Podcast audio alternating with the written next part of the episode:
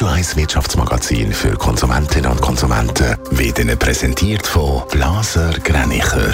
Immobilienkompetenz seit Jahrzehnten.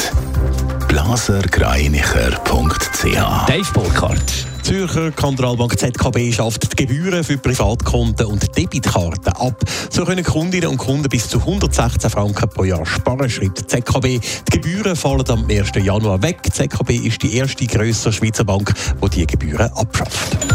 Der Stromkonzern Alpic holt sich prominentes Personal im Verwaltungsrat. An der außerordentlichen Generalversammlung sind die langjährige grüne Nationalrätin Adèle Torrent-Guma und der Vizepräsident vom Verband Swissmem, der François Gabella, in Alpic Verwaltungsrat gewählt worden. Sie treten ihr Amt am 1. Januar an.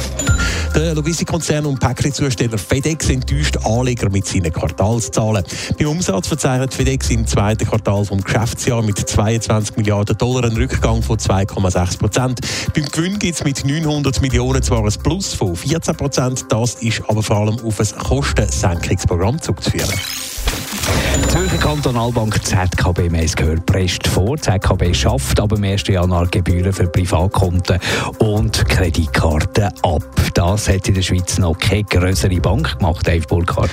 Nein, die ZKB ist die erste von der grösseren Schweizer Banken, die die Gebühren künftig nicht mehr erheben will. Schon jetzt ist die ZKB mit einer Jahresgebühr von 12 Franken für ein Privatkonto und 40 Franken für die Debitkarte eine der günstigeren Anbieterinnen gewesen. Neu fallen die Gebühren also ganz weg. Kundinnen und Kunden können künftig bis zu drei Privatkonten, aber auch Sparkonten, E-Banking, Mobile Banking oder Twint und dazu an bis zu zwei ZKB Visa Debitkarten ohne Jahresgebühr nutzen, schreibt die ZKB heute am Morgen. Pro Jahr können wir so also bis zu 116 Franken einsparen. Und das Angebot das gilt nicht nur für Kundinnen und Kunden im Kanton Zürich, sondern bei einer digitalen Kontoeröffnung in der ganzen Schweiz. Die EKB verzichtet also künftig auf verschiedene Gebühren und damit natürlich aber auch viel Geld.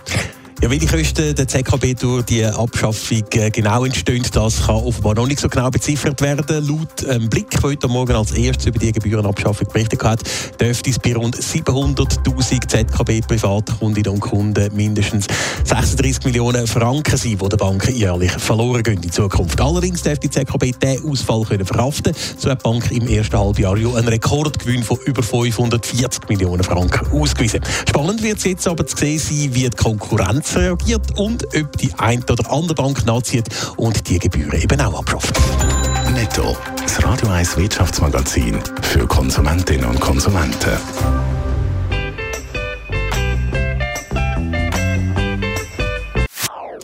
Das ist ein Radio 1 Podcast. Mehr Informationen auf radio1.ch.